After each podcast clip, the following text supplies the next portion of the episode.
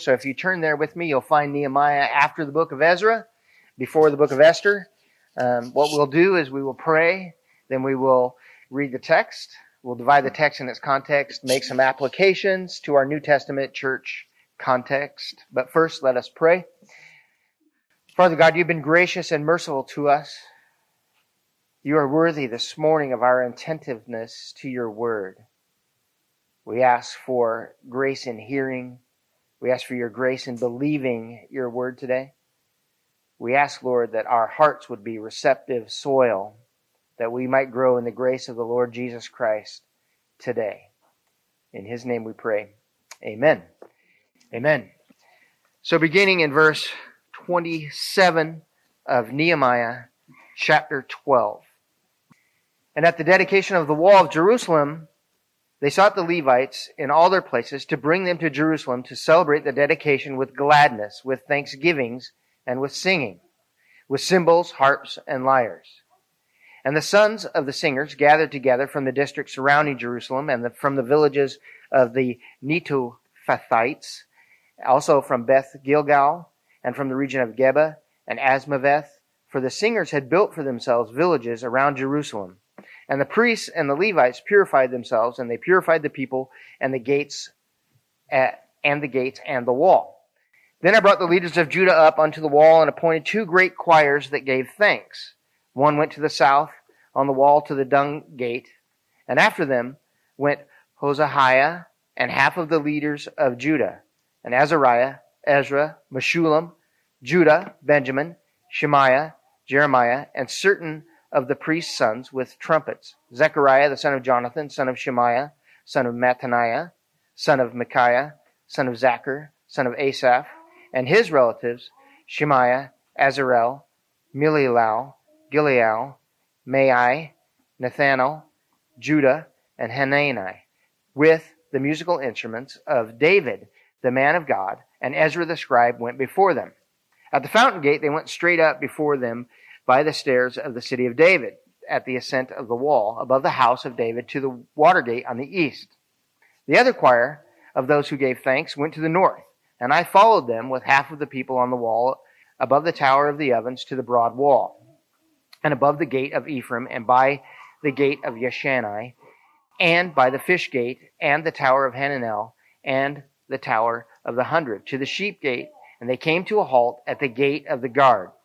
So both choirs of those who gave thanks stood in the house of God, I and half of the officials with me, and the priests, Eliakim, Messiah, Menamin, Micaiah, Elioni, Zechariah, and Hanani with trumpets, and Messiah, Shemaiah, Eleazar, Uzai, Johanan, Melchijah, Elam, and Ezer. And the singers sang with Jezariah as their leader, and they offered great sacrifices that day and rejoiced. For God had made them rejoice with great joy.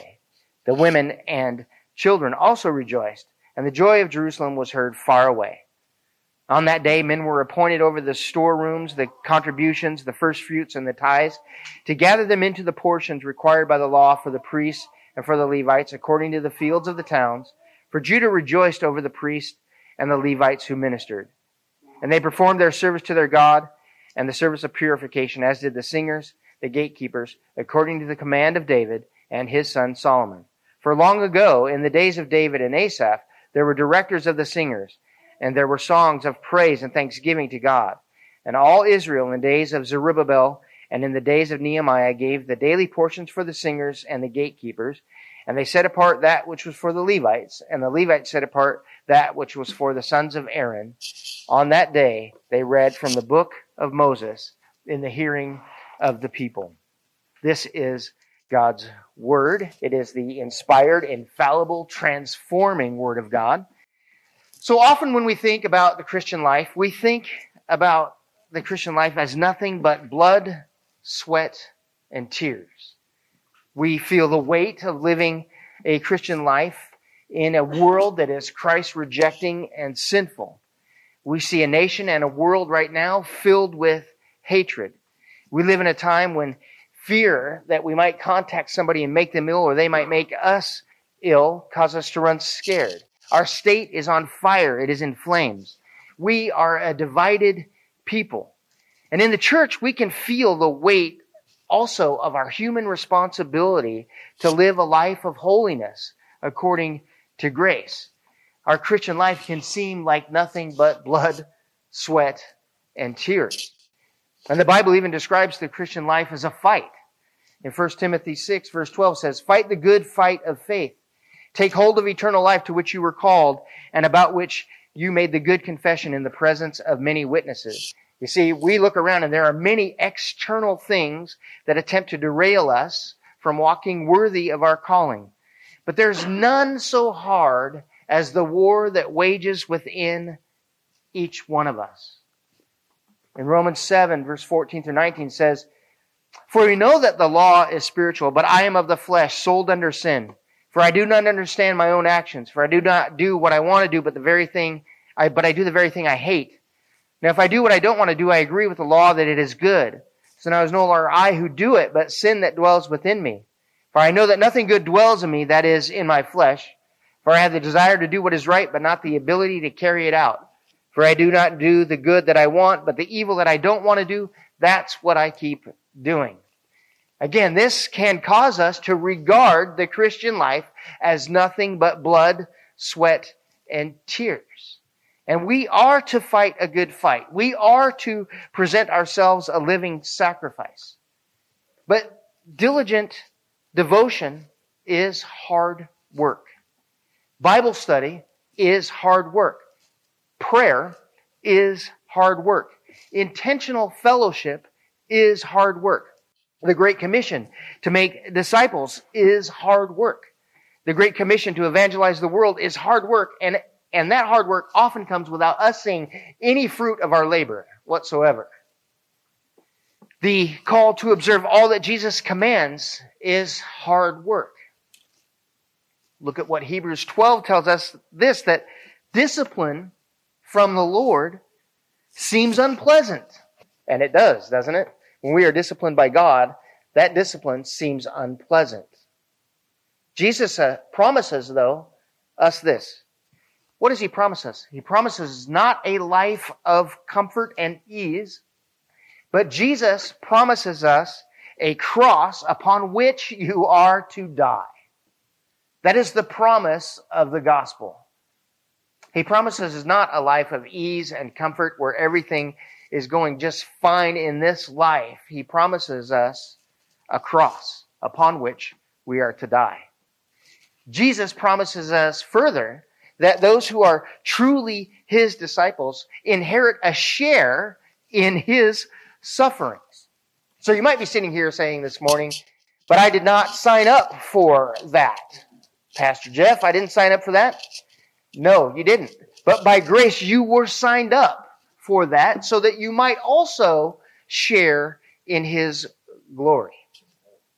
But there are times amid trouble, there is cause to rejoice. Paul says that we are to rejoice in the Lord always. Discipline from the Lord, hard work, arduous toil, trials, and testing are necessary, and they are productive. Listen to what Paul writes to the Romans from chapter 5. He says, "Therefore, since we have been justified by faith, we have peace with God through our Lord Jesus Christ. Through him we also have obtained access by faith into this grace in which we stand. And we rejoice in the hope of the glory of God. Not only that, but we rejoice in our sufferings, knowing that suffering produces endurance, and endurance produces character, and character produces hope. And hope does not put us to shame, because God's love has been poured into our hearts through the Holy Spirit who has been given to us. For while we were still weak, at the right time, Christ died for the ungodly." All of our present sufferings pale in comparison to the weight of glory that awaits us who are in Christ Jesus. Trials, troubles, toil, discipline produce in the Christian a share in God's holiness, steadfastness, endurance, character, and hope. And here's great hope. See, he has removed our shame, and he has poured out upon us his Holy Spirit because of his great love. So the trials are still there. Nothing's changed. But this is great cause for rejoicing, isn't it? So now, you might be thinking, well, that's an introduction. How come, where have we come from the text of Nehemiah? We're getting there. We are getting there. As we look at our text, we see that the people of Israel desire to celebrate. They not only want to desire to celebrate because the wall has been completed, but they are there to celebrate that the hand of God has been upon them. That God has heard the prayers of Nehemiah in the beginning. Before Nehemiah ever set out on this journey to build this wall, he prayed day and night for 4 to 5 months that the Lord would give him favor. And God heard the prayers of Nehemiah, and God gave him an audience with King Artaxerxes. And King Artaxerxes is favorable to Nehemiah's requests. And not only does he grant his request, but by God's favor, he gives him provision and men to guard along the way as they go out to build this wall. And as we think about their time, the wall project has been opposed from within and from without. It's been opposed by their own sin and their own troubles and their own injustices towards one another. And then the enemies, of course, did not want them to complete this. So they've got enemies attacking from the outside. Nehemiah says in chapter 2, verse 20, that the God of heaven will make them prosper. In chapter 4, verse 20, Nehemiah tells the people, our God will fight for us. See, so this is what they are coming to the wall to dedicate and celebrate. And you would think this, wouldn't you? That when you read this book as a whole, that this celebration of the building of the wall should have been immediately upon the completion of the wall, right? Because now we've seen a whole lot of other things going on. Well, you see this celebration happens after the Spirit of God has convinced them that they need to return to the law of God. It happens after they have repented of their sins. It is after they have been cut to the heart and said, no, we are dedicating ourselves to the Lord again. It is after God has done that work in them, in their souls, that they say, let's celebrate this dedication of the wall. The people desire to celebrate. Both Ezra and Nehemiah proclaim that the good hand of God would be upon them. And God's good hand had been upon him. People desire to celebrate because God has sent them godly leadership in the person of Nehemiah. The Israelites desire to celebrate because God has made them prosper. The returning exiles long to celebrate because God has fought for them. God has granted them and a renewed desire to hear from the law of God. They come to rejoice because God has shown them in their history that they have been rebellious against him, but he has been faithful all along. His discipline as a loving father has brought them to repentance, to renewal, and to reform. And the people of God desire to celebrate the mercy and the grace of God towards them. They long to celebrate this reversing of shame that had come upon them for their 70-year captivity, and he's brought them back to Israel to occupy that place, to occupy Jerusalem once again to the praise and glory of God. This was a day of celebration, and it was bought with blood, sweat, and tears. The time has come to celebrate that by God's hand, the people have overcome many, many trials. The people call for celebration of all that God has done in them, and they are purified and set apart for rejoicing. The people are organized in their praise, and God gives them a heart filled with joy that was heard all around the city, and they come to serve rather than to be served. They come to hear the word of God, and they come to contribute to the ongoing work of God. Notice with me verse 30. And the priests and the Levites purified themselves, and they purified the people and the gates and the wall. The people of God have come to celebrate, having sanctified and purified themselves. I would ask us this morning, are you missing or lacking the joy of worship? As you gather in church this morning, as you gather, are you lacking the joy of worship? Does it feel like even coming to worship is blood, sweat, and tears? Has worship lost its joy? I would ask us to contemplate this. Have you prepared your heart for joy? Have you come before God in purity, having set aside the way of the world? David prays and sings this in Psalm 51. Verse 7 says, "Purge me with hyssop, and I shall be clean. Wash me, and I shall be whiter than snow." Verse 10 through 12 says, "Create in me a clean heart, O God, and renew a right spirit within me. Cast me not away from your presence, and take not your Holy Spirit from me. Restore to me the joy of your salvation, and uphold me with a willing spirit." This is a sanctified, purified, prepared heart, prepared to rejoice in the joy of salvation. Perhaps today the joy of your salvation escapes you. Well, Lord willing, you can repent today. You can cry out that you might be purged, that God might restore your joy to you. Look at verse 31 with me. "Then I brought the leaders of Judah unto the wall and appointed two great choirs and gave thanks. One went to the south on the wall to the dung gate."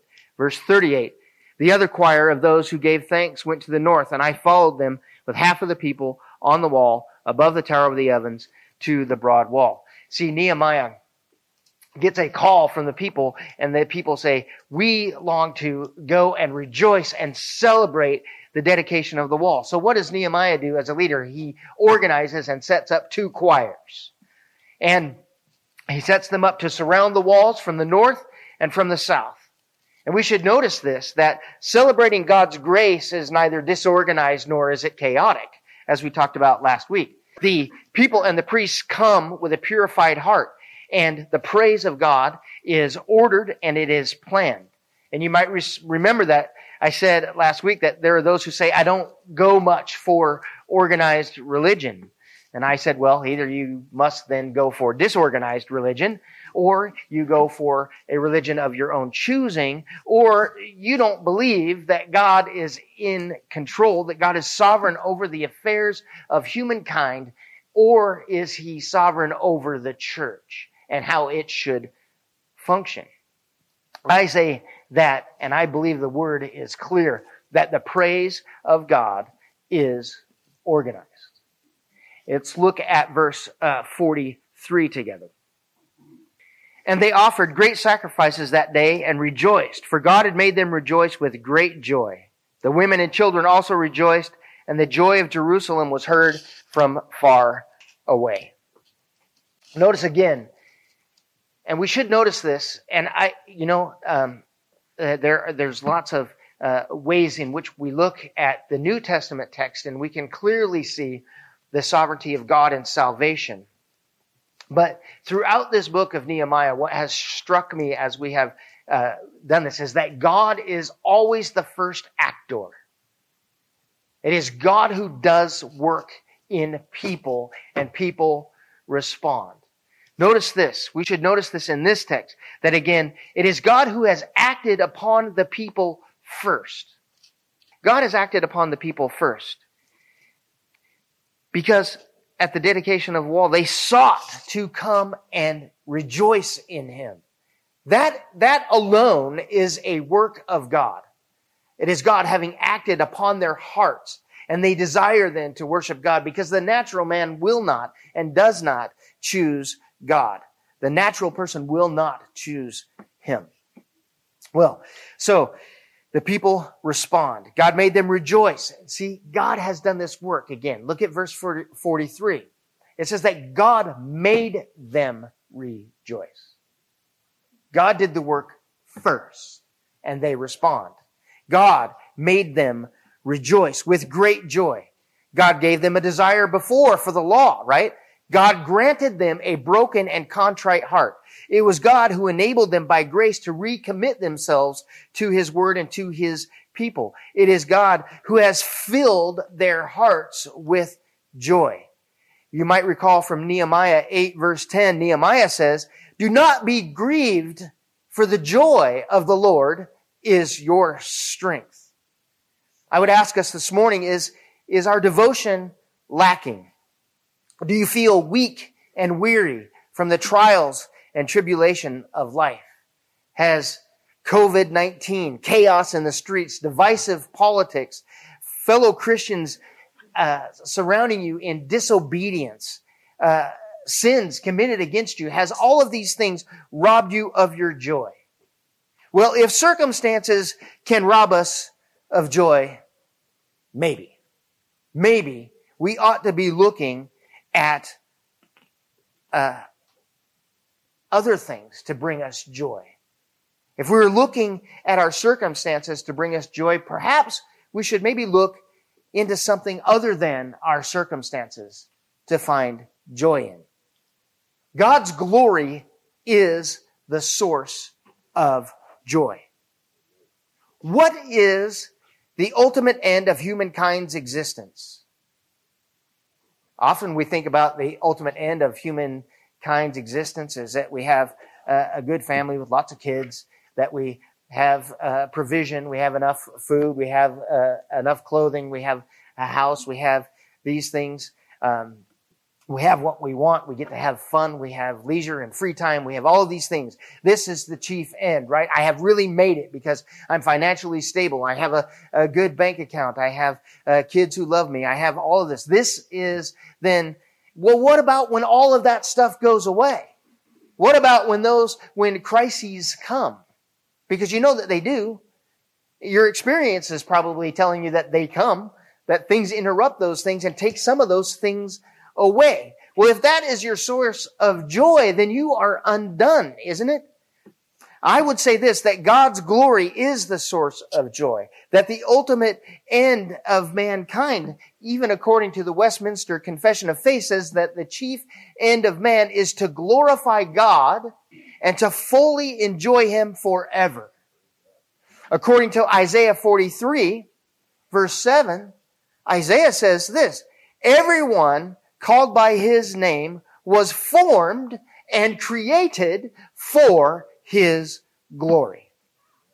Hebrews 12:2 says that for the joy that was set before Him, Jesus endured the shame of the cross.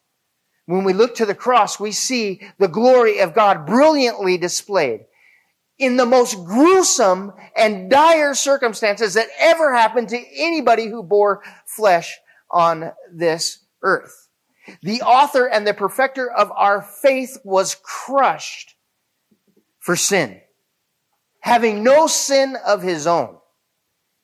The wrath of God was poured out on Jesus for rebellious, hateful, disobedient people like you and me.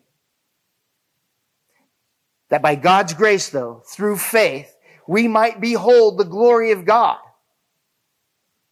The whole point in the death of Jesus for us is that we might behold the glory of God, that we might behold His glory, that we might be in His presence, that we might be filled with the joy of our salvation.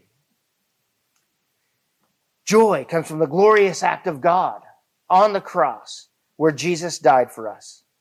Are you looking to circumstances for joy? The promise of God in Jesus' own words is this, in this world there will be trouble. Look to the cross. Are you satisfied with all that God is for you in Christ Jesus? John Piper says that God is most glorified in us when we are most satisfied in Him. Jesus further says, be of good cheer. I have overcome the world. Be of good cheer. Jesus' death has overcome the world. The cross of Jesus Christ, the glory of God, is the source of joy. It is not in our circumstances. The people of God, filled with joy here, they continue. They desire then to move this movement of praise forward, to continue to celebrate who God is for them. If we notice in verse 44, the people contribute to their first fruits of their labor to the glory of God. For their source of joy has come from praise and from worship and from the community of believers coming together. They prioritize the service of those who are charged with this one thing. They prioritize the service of people charged with one job. Could you imagine that this was your job? I'm going to tell you this is your job. This is the most important job in our community. And I want you, I want to make sure that we all contribute to you so that you will continue to do this, so that nothing will get in your way, so there will be nothing that will be contrary to what it is that God has called for you to do. And this is what you're to do. Day and night, give praise and thanks to God. That's your job. This was their priority, was to give thanks and praise to God. So they contributed. They brought their first fruits to the praise and glory of God. Well, they prioritized this service because their chief end was the glory of God.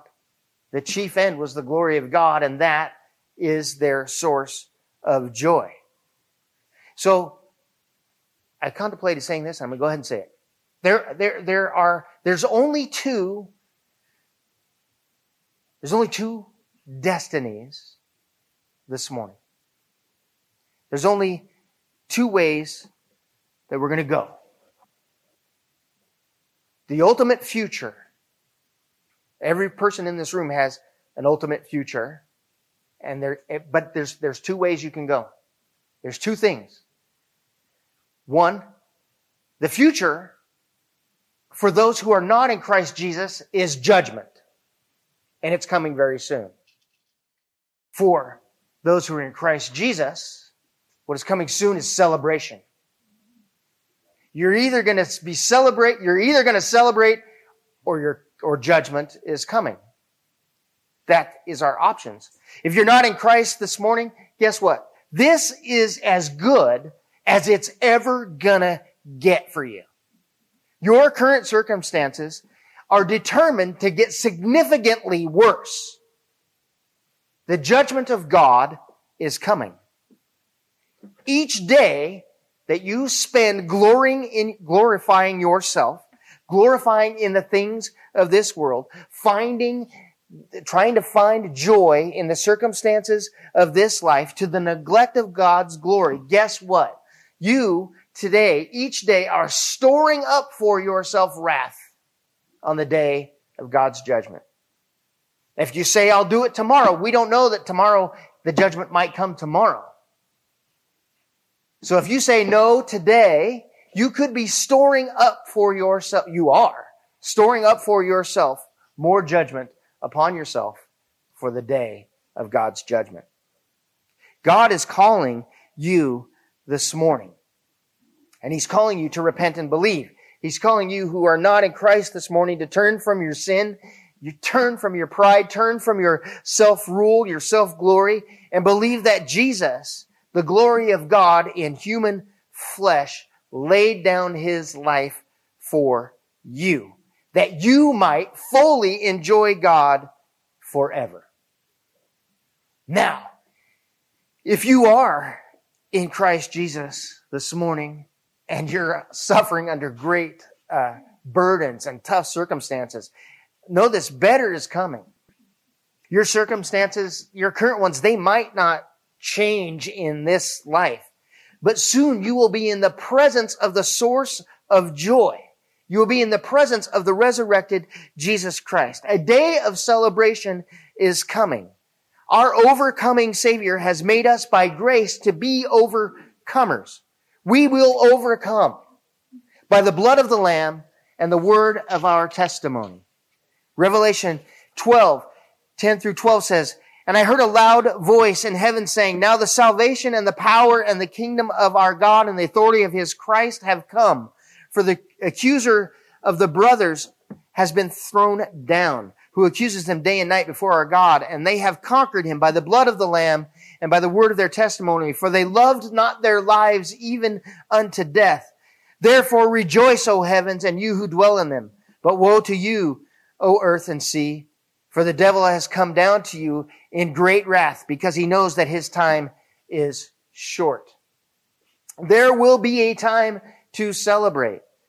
Revelation 21:4 says that he will wipe every tear from their eyes. There will be no more death or mourning or crying or pain, for the old order of things has passed away.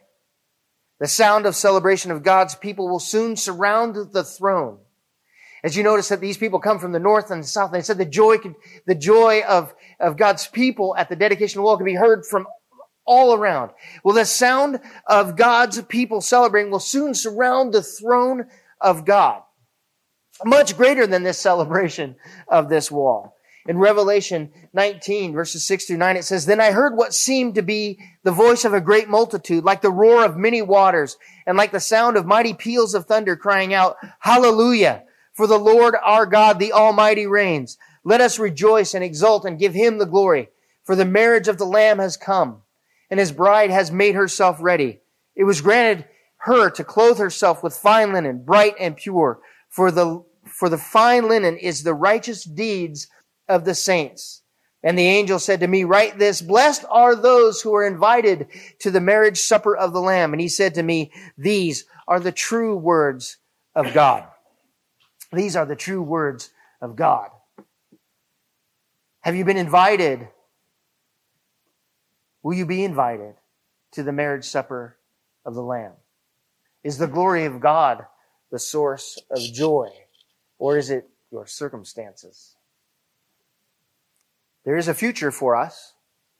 There's a future for each one of us. Either judgment, which we all deserve, so that's all of you and me, judgment, or celebration. Which one will you choose this day? Will you choose a future of judgment that you deserve? So you can't argue that. You deserve it. I deserve it. Or will you get what you don't deserve? Because Jesus took what he did not deserve. He took punishment for your sin and for my sin, that we might share in God's glory, that we might be filled with joy. Jesus said he came that our joy might be full, right? He wants us to rejoice in him because better is coming. I want you all to be invited to the marriage supper of the Lamb. What must you do to be invited to the marriage supper of the Lamb? It is simple. Repent and believe in Jesus. Turn from yourself. Turn from your pride. Turn from anything that has got a hold of you in thinking that you are the master of this world and this universe. Anything that has a hold of you like that. Let go of that. Surrender your life to Jesus that you might get real life. That you might get new life. That's what you do to be invited to the marriage supper of the Lamb. And Jesus is making that invitation. Turn and believe in my death on a cross for you. And you have been invited to the marriage supper of the Lamb. Joy is coming. Joy is coming. Let's take a moment of silence and just absorb God's word. And then we will pray. Well, Father, we praise and thank you for your word. I pray that today, by your Holy Spirit, you have convicted one or many of us of sin, righteousness, and judgment, and that we understand your great love that was sent to us in the person of Jesus, that his death atoned for our sin and transgressions, and that we turn to you in faith, Lord, this morning, and that you receive us and invite us to one day celebrate with you in heaven where there are no tears, no more sorrow, no COVID-19, no burning for us. Lord, we long for that day. In Jesus' name, amen. Amen.